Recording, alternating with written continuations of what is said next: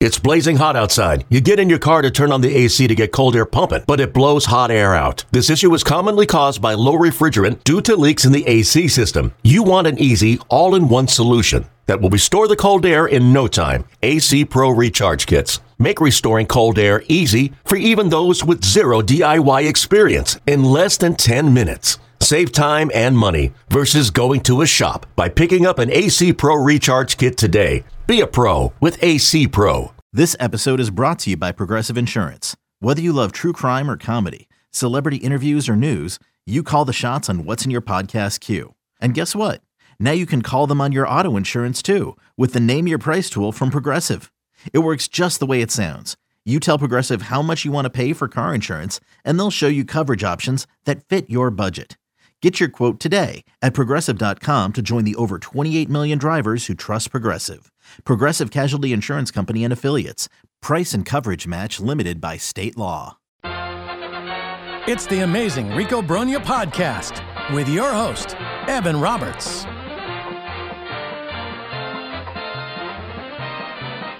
Welcome to another episode of Rico Brogna. No, this is not Evan Roberts.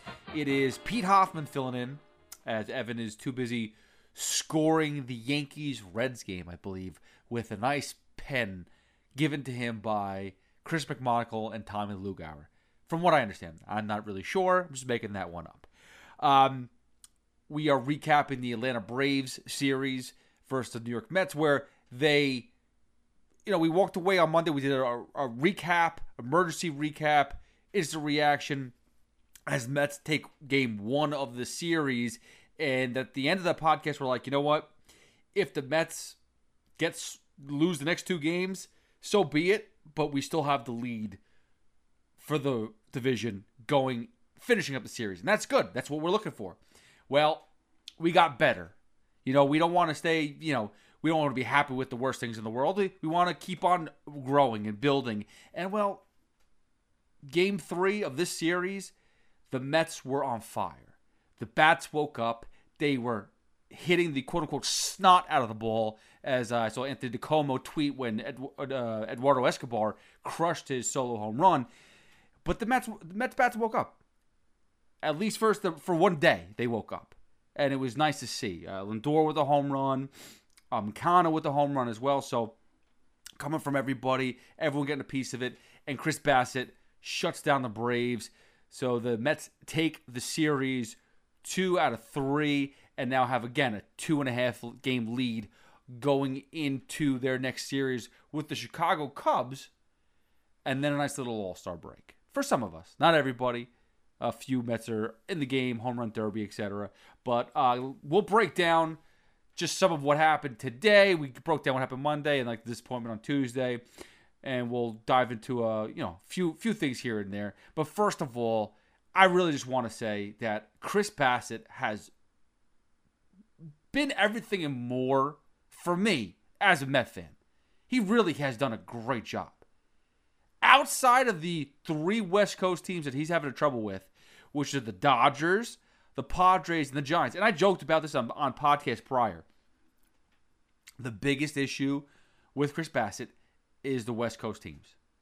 Diamondbacks not included. Some reason he could he has no problem with them. But the Dodgers and the Giants and the Padres, I was joking, but there's something to it. Because right now he lowered his ERA to 3.79. I did the math because when I'm doing these podcasts with Evan, I feel like I have to fill in and be somewhat of uh, in geek mode. So I did the the math on what his ERA would be if you take out the four bad starts with two by the Giants, one by the Dodgers, and one with the Padres.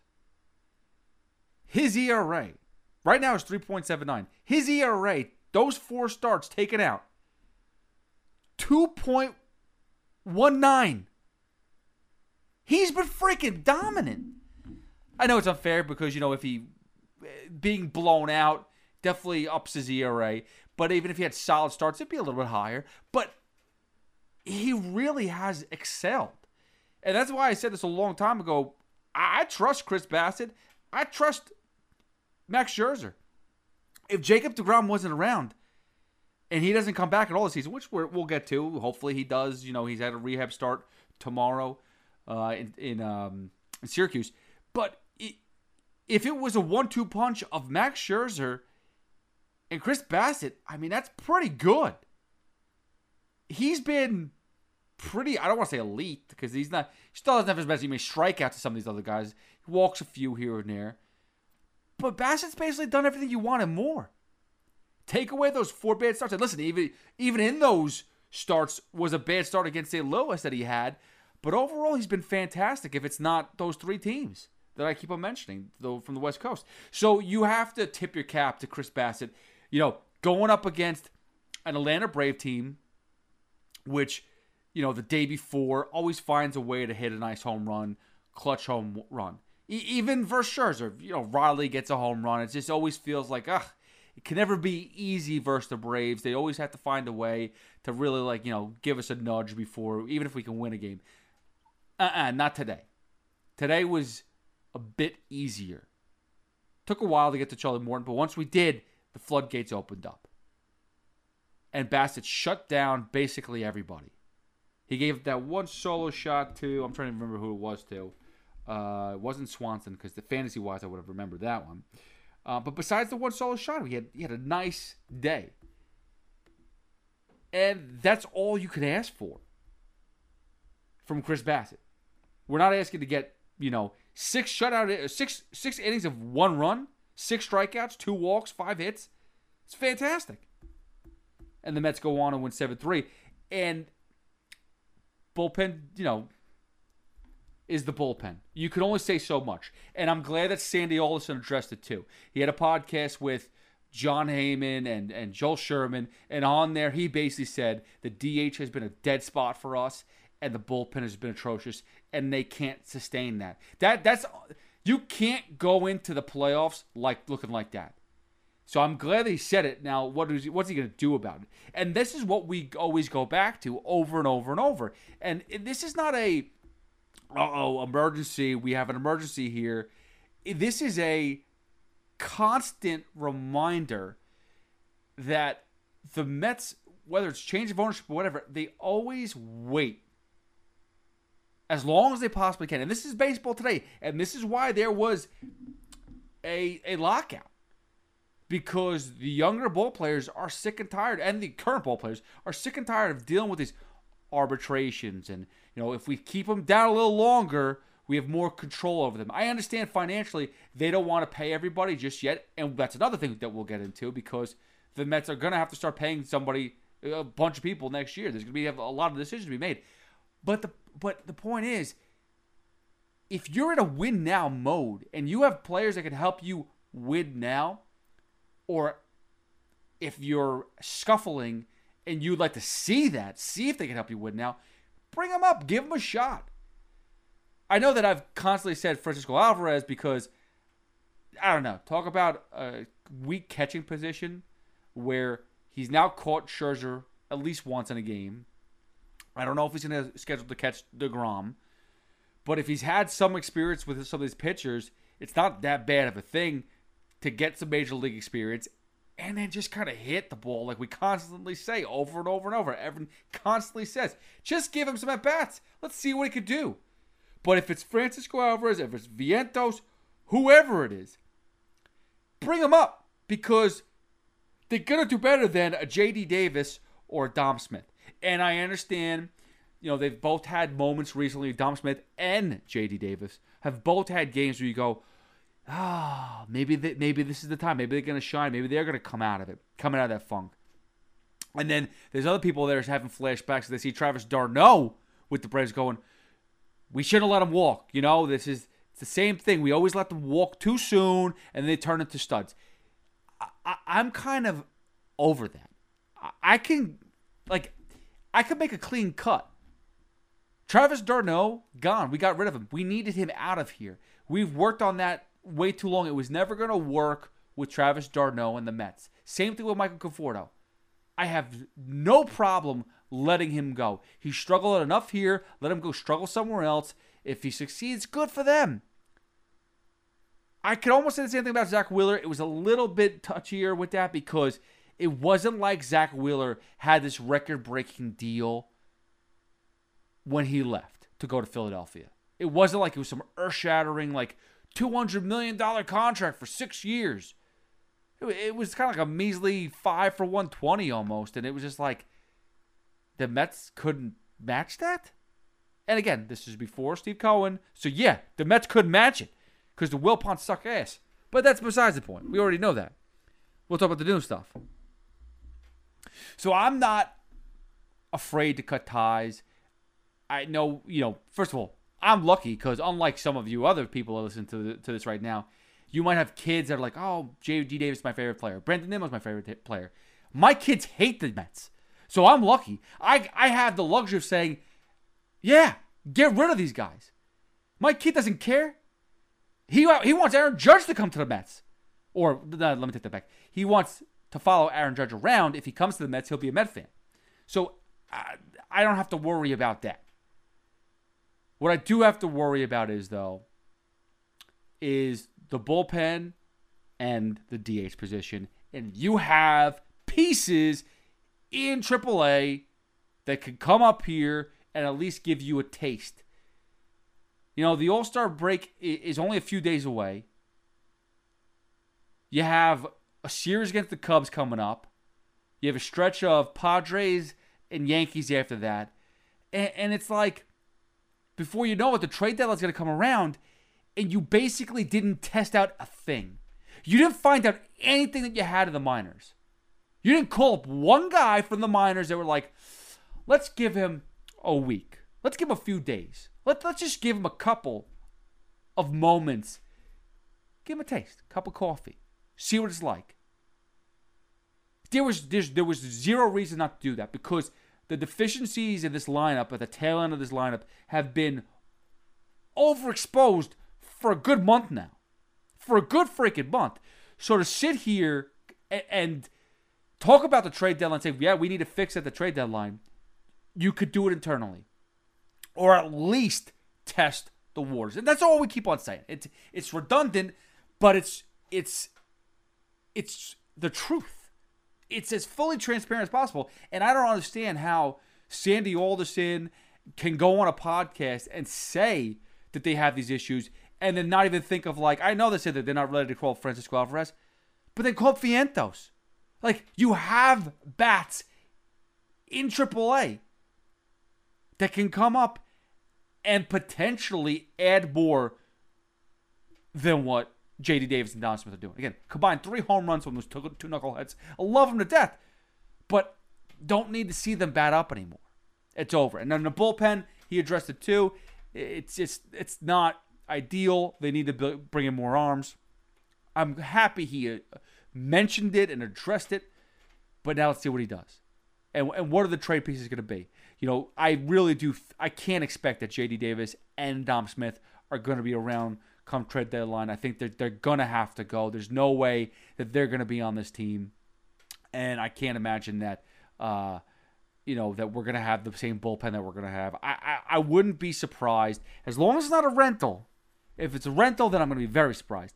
As long as it's not a rental, I would not be surprised if we hold on to most of our top prospects. Uh, uh, sorry, excuse me. I wouldn't be surprised if we lost a prospect. But if it's a rental, then we should be fine. I think that we won't be, be traded away prospects. But if there is a player that we could add additionally for even around for two, three years, like first of all, Carlos Rodon. I'm not saying the Mets are going to go after for them for him, but the one thing that we've always heard about over and over and over is how the Mets need a lefty pitcher, lefty starter pitcher. Now Peterson's been doing a fine job he's not breaking the bank. He's not killing the uh, every game he goes into. It's not torturous. I feel like he's doing does a better job than Steven Matz when he was around the rotation. But they always want this lefty arm, and it never tends to be what they want. And the idea of a lefty arm in the starting rotation is always better than what they actually perform with. Well, Carlos Rodon is out there right now having a hell of a season. The Giants are basically almost they've they've totally tanked. They're starting to fall apart again. This, this, this team that beat the crap out of us a couple times again with, with Chris Bassitt on the mound.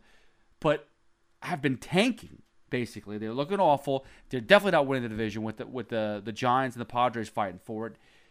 So if they continue to to nosedive, Rodon, I think he's got an option next year. It's a very easy option, like twenty million dollars. But that's someone that I could realistically think about bringing in if if you could make a trade for him. Now I don't know how much he's going to cost. I'm sure that with the option, and if he decides, I think the Mets are to have to figure that out beforehand too. If he's to keep his op, if they're both to opt in, I think it's a mutual option if I'm correct, club option or or player option, one or the other. Mutual option or, or player option. But regardless, if it's a player option, they better hell know whether or not he's going to stay and opt in or not. Probably not. So then, if that's the case, then I would not give a blue chip prospect. However, if he's like, you know, we could work an extension out, then hell yeah. I would totally do that because Rodon added with Bassitt, which you're gonna have to talk about. And again, there's this is a conversation for a little bit later on. I wanted to get to as far as additions and and free agency and stuff like that for next year.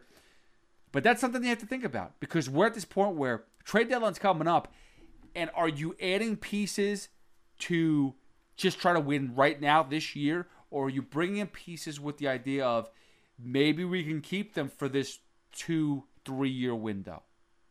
You know, when they brought in Marcus Stroman a couple years ago, I'm like, they're they're selling, yet somehow they've traded for Marcus Stroman. How did that happen? Well, because they plan not to bring back Zack Wheeler.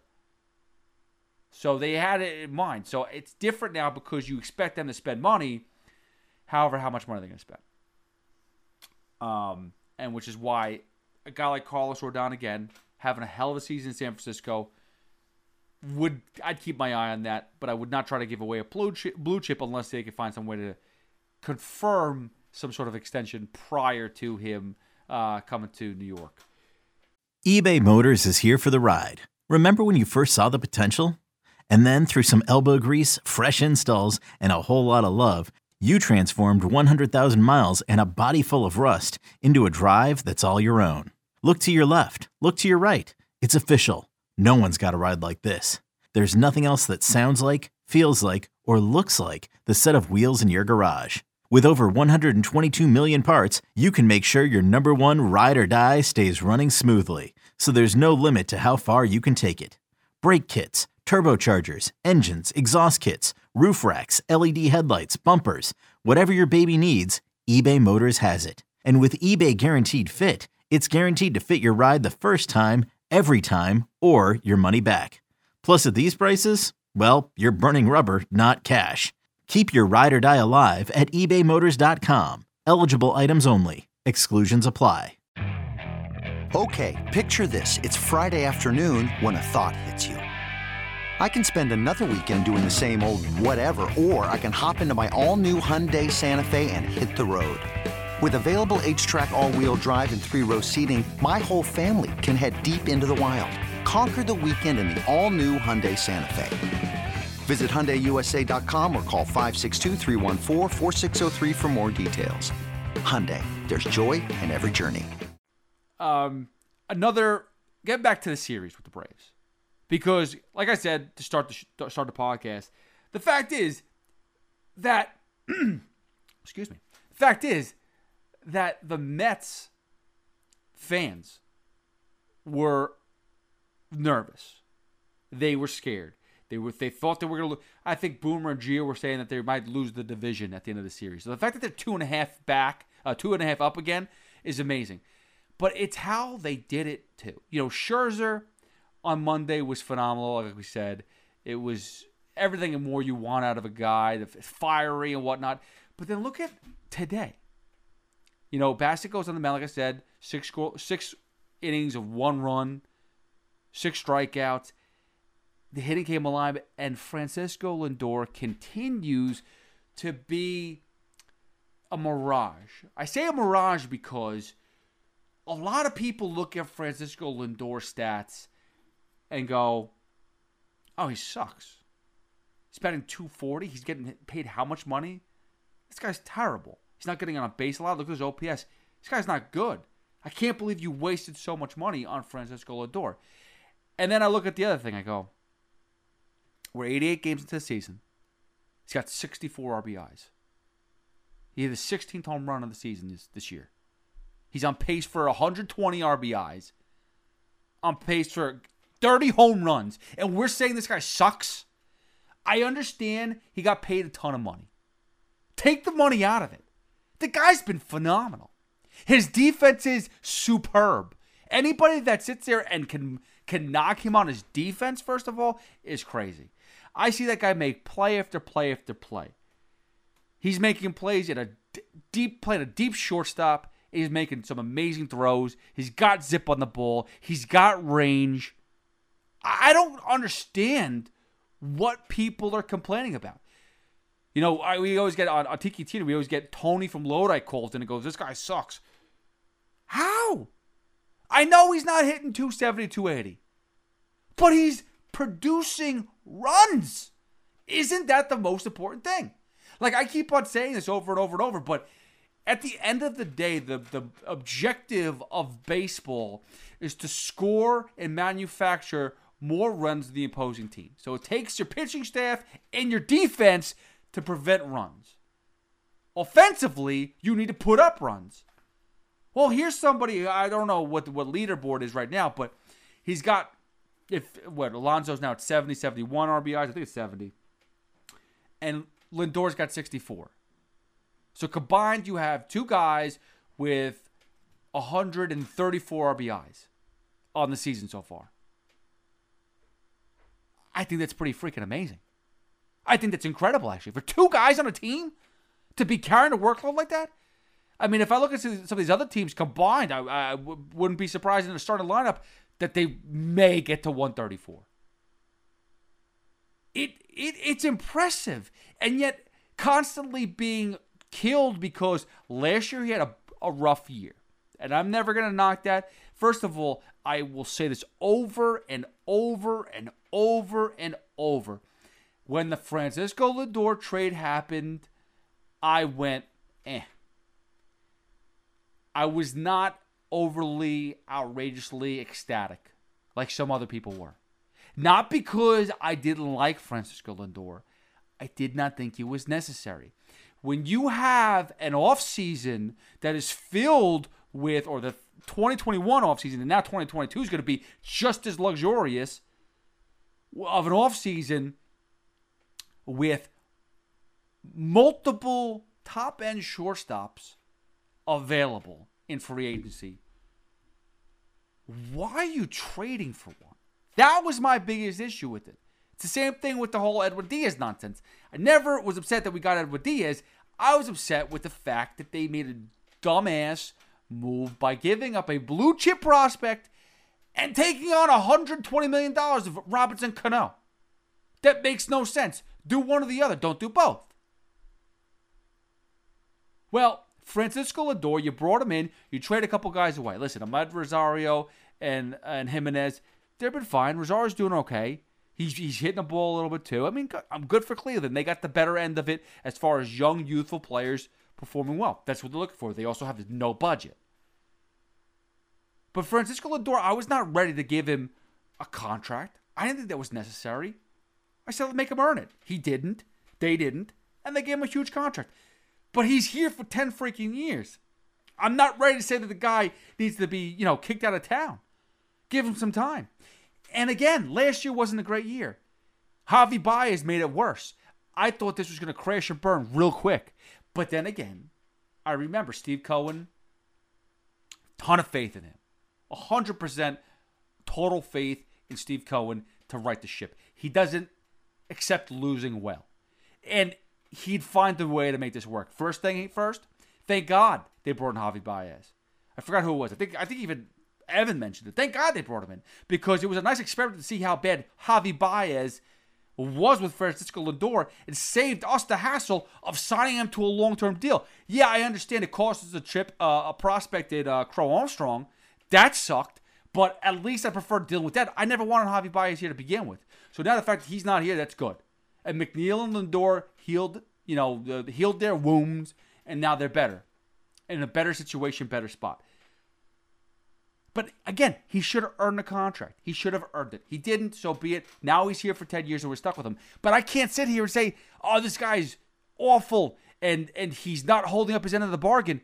He's driven in 64 RBIs. 64 RBIs. He's hit 16 home runs.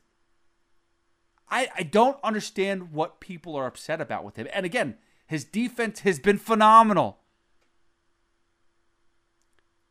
Now, listen, is he the leader of this team? I wouldn't think so. I don't I don't think so. I don't. He's getting paid the most on the team, but he's not the leader of this team. So I don't know if that has to go hand in hand. Compare him to a Carlos Beltran, okay? Who I recently said should have his number retired in the Mets, you know, Hall of Fame or whatever you want to say, Ring of Honor. That's kind of pushing it, but if you look at Carlos Beltran's stats over seven or eight years with the Mets, he put up amazing numbers. He did a great job. But his personality sucked. He was this very low key, quiet guy. He wasn't a leader. Lindor, on the other hand, is this over the top personality. He's got a lot of flair, he's got a lot of showmanship. But is he the leader? No, he's not the leader. I think last year we saw that that he could not lead this team. The Mets as a whole couldn't be led by Francisco Lindor. So when you pay someone that much money, it's kind of like, oh, you want them to be the leader, but they're not. But Scherzer is. Pete Alonso, uh, that's still debatable too. It feels like again, like it feels with his bat, like he puts the team on his back and he can try to win games that way. But is he a leader? Uh, he could be up there. If I had to pick a player, an offensive player, I would say it probably is Pete Alonso. But if if anything, it's Max Scherzer. It really is. That guy team feeds through Max Scherzer. So in that sense, yeah, Lindor is a disappointment. He's he is not the leader that they paid for. But as far as productivity goes, he has been doing a great job and I can't sit there and complain about anything he's done. Yeah, his batting average is a little bit low. But I always talk about this too, and I, I made the comparison uh, on a show a couple weeks ago. I said, if you compare Giancarlo Stanton to Francisco Lindor, their production numbers, their offense, people killed me. Oh, well, Lindor's played more games and look at uh, Giancarlo Stanton's OPS. Yes, there's always stats to back up whatever you want to say. Well, this is what I want to say. I want to say that you compare Lindor and Stanton. Now, I understand Stanton's getting paid less now. It's a more conservative contract compared to others. But you look at Stanton, and his offensive production is, is kind of like neck and neck with Lindor. And this is a power hitter. This is one of the best power hitters in the game and Lindor is neck and neck with him. So, and, I'm not trying to criticize Dan. I'm just making a point that Lindor, I never expected to be a power hitter. I never wanted Lindor to come in here to be this guy hitting 40, 50 home runs. No, you want him to spray the ball around, get some extra base hits, have a little bit of speed. He's got like nine stolen bases. You know, get some triples, which he had one yesterday versus the Braves on Tuesday, and they're lost. But you want him to spray the ball around. So yeah, you're you're looking for a better batting average, but overall, Francisco Lindor has been a hell of uh, of an addition to this year's team. Not last year's team, but this year's team, and his defense alone makes this a better squad. Truly does. And on the other hand, too, his personality is not that bad. Again, not a leader, but his personality, he's jovial, he's got that flair it definitely helps. All right, so Mets again, like I said, two out of three of the Braves. Fantastic series win, much needed. And now you got the Cubs coming up. You know, you have to wrap this up in a nice, simple bow when it comes to, you know, the last few games before before the uh, All Star break. You got a four game series. The Cubs are terrible they're what they're the last 10 games they they've lost 3 of the last 10 and you just need them to I don't want them to, I need them to take 3 out of 4 here. That has to happen. This team is no good. Their pitching is brutal. If you recall when the uh, Cubs came to town versus the Yankees a few weeks ago, I mean they got hammered. the amount of home runs those pitchers hit, gave up, was ridiculous. It was like a home run derby, which we'll get into in a couple minutes too. So it's this Cubs team is awful pitching. You can keep them in the ballpark. It's basically uh, Willson Contreras, who was out for a little bit, so he's ret- he's returned now a couple days ago, so he's back, healthy to go. Could that be someone that the Mets go for now that McCann's hurt? I really don't want to go that route, but that's someone you have to look at. You know, how does he handle the, the pitching staff? Is that something we- you know? This is a good a good test, a good idea to see what Willson Contreras is. You see him up close, see if he's somebody that you really want to add to this this Mets team, and what you'd be willing to give up. Because again, I'm not giving a blue chip blue chip prospect for rental. It ain't happening. I'm not doing that. And if they're not calling Francisco Alvarez, you're gonna sit with Tomas Nido. It's not ideal. You don't want Mazeika coming up again. But that's that's the thing is, what other catcher are you going to bring in that's cheap? I, I I'm just I just don't know. I mean, it's Willson Contreras is is the is the guy right now. Um, besides that, you know, you see you may see. Do we see Stroman at all? That's a possibility. We see might see Marcus Stroman, which would be interesting because have not seen. Now again, this is in Chicago, so to literally just see him by watching him on TV, not actually see him at a Citi Field, which would be more fun. Let's see. I know he was injured when uh, he was in town with the Cubs uh, back at Yankee Stadium. But let's see, Stroman. When is he scheduled to start? Ugh, they're terrible. He pitched oh July fifteenth. There we go. So we will see Marcus Stroman. He actually, I mean, pitched four innings versus the Dodgers July 9th. I don't know if that was just because of, of, of yeah, that was his first start back. Uh, he missed about a month, but he has been bad. They've been bad. They've been a very bad team. I'm not saying that they were expected to win anything at all, but they've just been brutal. The Chicago Cubs are 34 and 53. It's terrible. Hey, Rob Bradford here. You guys know I'm always up for a good MVP story, and one of the best stories is Wasabi Technology. Wasabi is the world's hottest cloud storage company, and it's become the go to provider for professional and collegiate sports teams, including 20 Major League Baseball teams like the Red Sox and NHL teams like the Bruins and Vancouver Canucks. Even the Liverpool Football Club is getting in on the Wasabi action. So, why is Wasabi the MVP? Well, Wasabi was purpose built to free businesses from skyrocketing storage costs and unpredictable transaction fees that the Amazons of the world are charging. In fact, Wasabi is up to 80% less than those hyperscalers and doesn't charge a cent for businesses to access their data. From Wasabi's AI enabled intelligent media storage, Wasabi Air, to the industry's only cloud storage service with triple protection against cyber criminals, data deletion, and ransomware. Wasabi's taking the lead in driving innovation in data storage and helping sports teams to unleash the power of their data. Wasabi, another Boston based championship team.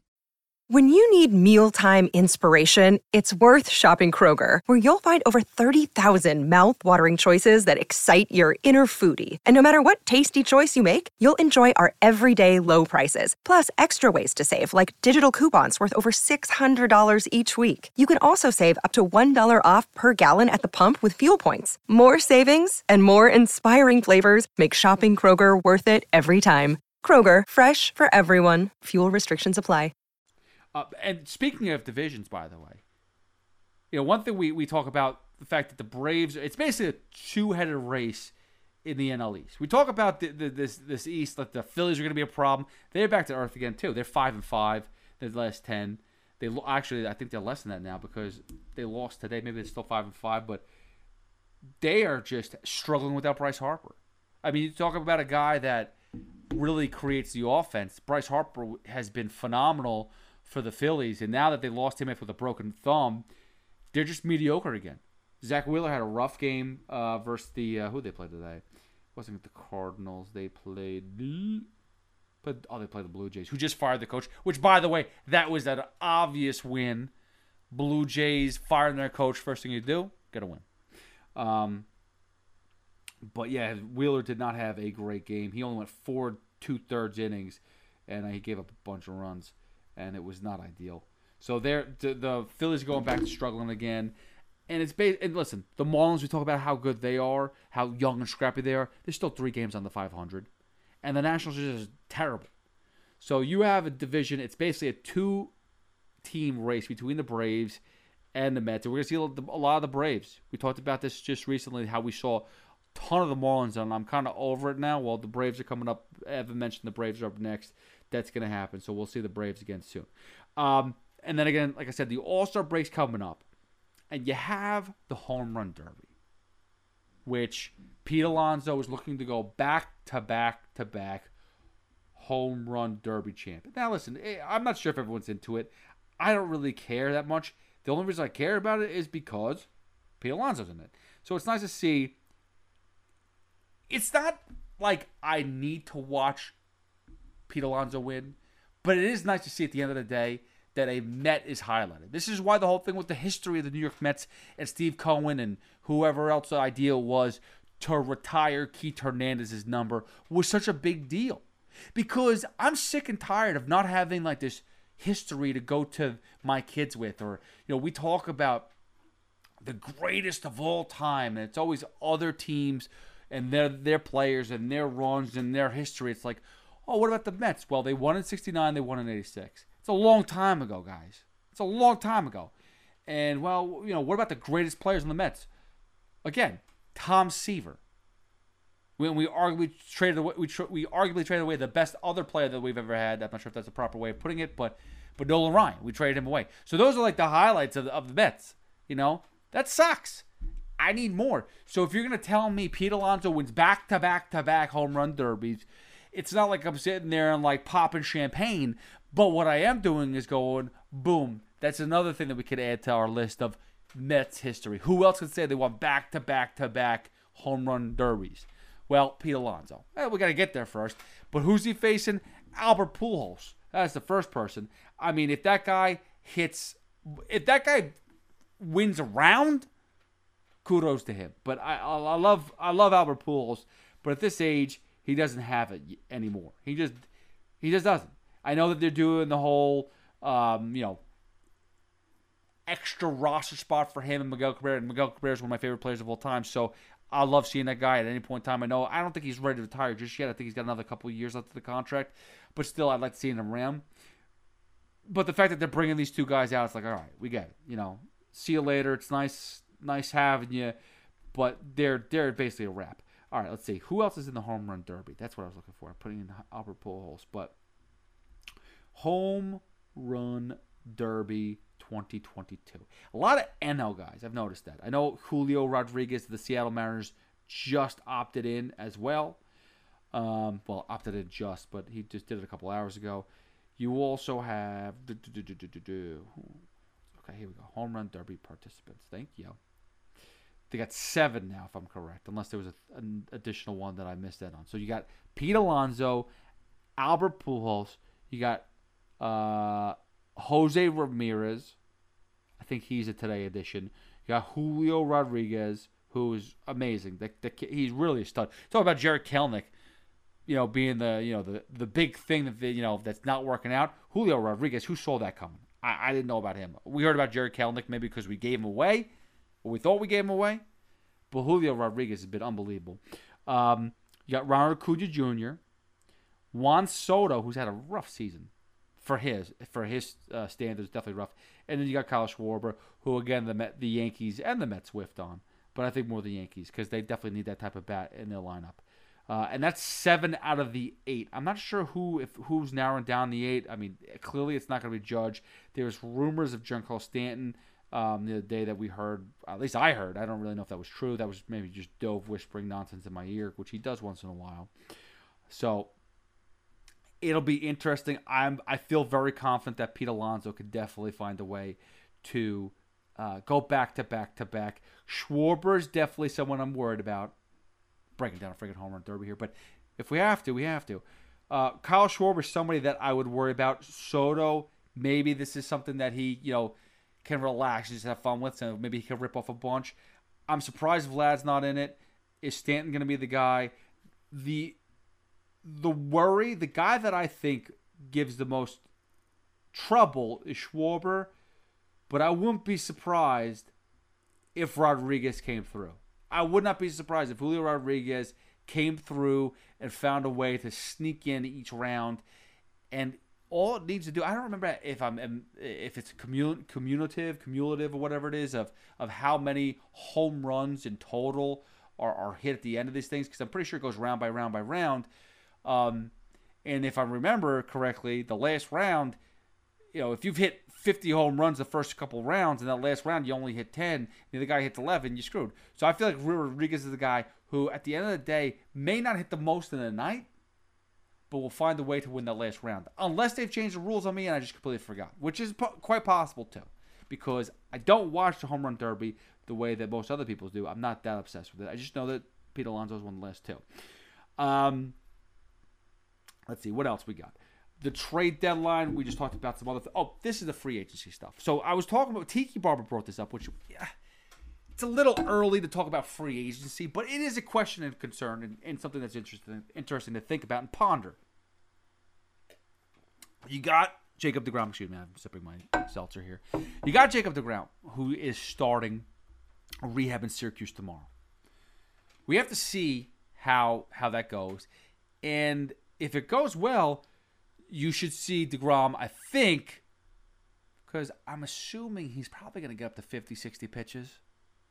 If he's up to 50, 60 pitches, maybe he gets one more rehab start to get to like 80, 70, 80, and then come back. So I'm thinking you probably got another, realistically, two, maybe three weeks tops till DeGrom comes back. The DeGrom comes back, and if I, my math is correct, that should be on pace to what he's supposed to be doing. Because if I'm correct, there was that 30 win, 30 day window of him returning once his rehab started started up.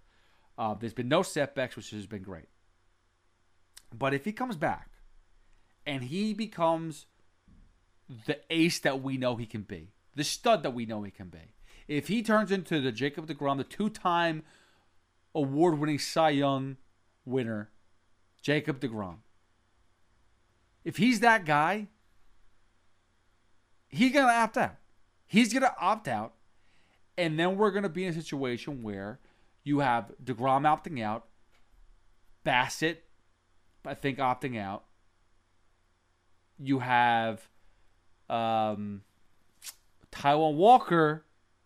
Oh, Taijuan Walker's opting out. That's right. Bassitt's a free agent. Taijuan Walker, who's going to make $6 million next year, is going to opt out unless he has one of the worst second halves in history, which he did last year. So that's still a possibility. But for our sake, I hope he doesn't. So you have a ton of starting pitchers to begin with that you need to sign. And then you got Nimmo. And then you got Edwin Diaz. And then you got all you got a lot of things going on right now.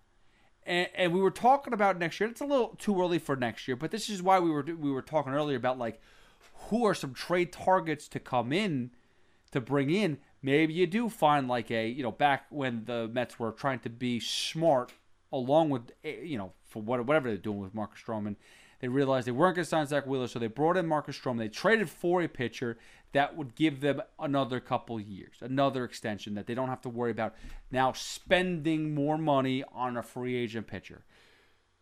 Can they find someone like that that's available? during this trade deadline that has a couple years so that you don't have to sign them all. I mean, personally speaking, I like to keep this unit together. And I don't think it's abs- uh, absurd to talk talk about a $300 million contract. And I talked about that with Evan the other day behind the scenes. I'm like, dude, I'd give DeGrom $50 million next year if that's what he wants. I'd, I'd go top heavy with it. If he wants another quote unquote big contract. I mean, yeah, I'm not going to give him 10 years. That's that's irresponsible. But if I have to give Jacob DeGrom and front load two years close to $50 million, and then, you know, so that the, the back of the, the contract looks a little bit more easier to swallow when you're giving a guy, you know, 30 or 20 to 30 million dollars and you know, with the health concerns that he has, it's it's realistic. You don't know if he could pitch 200 innings, and in three or four years from now, you don't even know if he could pitch 20 innings. So, I'm not I'm not afraid of going deep. I'm not afraid of going. I even said 350, which is a crazy number. But think about it this way we used to talk and criticize about the Yankees having a payroll of $200 million. And that was like 20 years ago that we could co- complain that look the Yankees are buying a buying a World Series. But that's been going on for 20 years. You would think with inflation that it would change, that you'd have closer to that $300 million threshold. I know the, the Dodgers did it one year where they were almost 280, right? Okay. And then they tr- they're trying to bring it down because that was, I guess, absurd. But why is that absurd? You talk about the NBA money, and you talk about other leagues, and I know it's different because in the NBA, And but I, you have to break it down in this way. This is the way I'm going to break it down for you. In the NBA, yes, there's 12, 15 players on a, t- on a roster, right? 15 players, really, because you have got bench players and who's injured and who's in the G League and whatever. Fine. So, yeah, you could pay one guy, Damian Lillard, $60 million. But you're still putting together a payroll of over $200 million for 15 players. So when you have 40 players on a 40 man roster, because you basically have a 40 man roster, you got to remember that too. It's 25 plus plus the 15 other that's on the 40 man roster. You're still paying these guys. So it's not absurd to go, well, if in NBA you have rosters that are 250 million dollars or whatever, whatever the price tag is, I don't remember off the top of my head. Why why is it absurd to say you're adding 15 more players plus actually more than that? You're adding almost 20 more players to a roster. Yeah, the payroll should be over 350 or close to it. Now, I know they don't want to do that, but it doesn't shock me that that's the case. That's going to happen.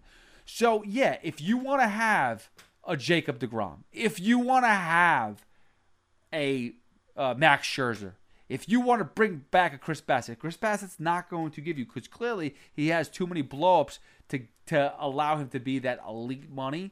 But he's going to get paid next year if he keeps this up. If you're going to want to bring him back though, which I would like to, because why not? If if we don't, if the Mets don't win this year, I don't want this party to blow up. I want to bring them back. I want some of these guys to come back, and I want to add to it. See, that's the thing that the Mets never usually did. They never added to what they had. They just kind of like glued it back together semi. Like, all right, we'll give it to Daniel Murphy and we'll bring in uh, Asdrubal Cabrera and Neil Walker, and hopefully that'll work out. No, I want to add. So I don't want to lose. I want to add. So if that means bring it back Walker, bring it back Bassitt, it's gonna it's a lot it's a tall order to ask, but that's something you have to do. That's gonna put your payroll closer to 350. It's a lot of money. But I think it's needed. And and then you're gonna have Nimmo as well. You know, and Edward Diaz we didn't talk about. Now Diaz, I, I don't think you can sit there and say that, you know, Edwin Diaz is gonna be paid like the top closer in baseball, even though he's pitching like it right now. He's pitching like an elite closer. I don't think he can get that because you take away the bad years with the Mets over the past few years. I mean, he's somewhere in between there. He's not the best of all time, but he's also not this awful pitcher. So I think he'll get paid, but he won't get as much as we'd like. But anyway, that's so so that's something that I just was thinking about in general. Of you know, Tiki brought it up. I feel like I had to address it because it does make you think. If Degrom opts out, there's a lot of people that you're gonna have to pay, and I want to bring. I would like to try to bring them all back. So maybe during the deadline, maybe you try to be cute. Maybe they try to be cute enough to add a piece that could help solidify a bullpen, but maybe maybe even bring in a, a starting pitcher so that you don't have to worry about. Hell, if Walker finishes strong and Bassitt finishes strong and DeGrom finishes strong, maybe you don't have to worry about signing all three of them because your pitching staff, staff is going to be depleted next year if it's just DeGrom and Scherzer and blank. So that's nothing too crazy right now to get into, but that is just something to think about and to ponder. All right. Uh, again, I hope I did a good job filling in for Evan Roberts, who will be back tomorrow with Carton Roberts. You can hear him uh, 2 p.m. to 6:30 p.m. You'll also hear me uh, or maybe hear me, depending if I'm talking or not. But I'm I produce the Tiki and Tierney show, 10 a.m. to 2 p.m. Monday to Friday. Uh, I, I speak once in a while. I, I have my Mets thoughts thrown in there whenever BT's trying to, you know, beat me over the head with how amazing the Yankees are and how terrible and how uh, mediocre this Mets team has been. Listen, we all know the deficiencies of this roster. It's not a it's not it's not like a, a a newsbreaker here. We all know the DH is a bad spot, and we all know the bullpen sucks. Besides Edwin Diaz and I guess Adam Ottavino and Drew Smith at times. But we all know the deficiencies. And they just have to do something about it. And it's frustrating to talk about it every single podcast, but that's the flaws right now. But the Mets were able to, again, keep the lead alive. They should be able to go into the All Star break ahead with the the lead in the division because there's no way that they are are splitting the series versus Chicago Cubs. They just can't do it. So you win three out of four. That should be uh, an easy you know lead going into the to the All Star break, and then coming out again five with the Padres, uh, five with the Padres and the the Yankees uh, as they return the following week. Um, also, on a side note too, I'll just it out there as well. I will be hosting this Sunday morning, 2 a.m. to 6 a.m. on the fan. I'm going to be at the uh, UFC event this uh, Saturday at UBS Arena. So if you guys are there, check me out. I'll be there somewhere on the uh, on the site, looking to watch some fights. Um, and you can always check out my my podcast, The Fight Fan with Pete Hoffman, um, talking all things MMA. Which I should have Brian Ortega, who's fighting uh, on this card as well on there. So again, filling in for. I hope I did a good job for Evan Roberts. I appreciate you guys listening. Appreciate you guys listening to the breakdown. I did not send out a tweet uh, for anything, uh, any type of questions from you guys, but hopefully you enjoyed it, and hopefully Evan will be back and make the next one, which should drop Sunday. Uh, after the Cubs series, and we'll maybe have a, a couple podcasts too, maybe an emergency one after the home run derby. We'll see what goes on. But thank you again for listening to another episode of Rico Brogna. We hope you enjoyed this episode of the Rico Brogna podcast. It's amazing, isn't it? Make sure you download it now to keep it on you at all times.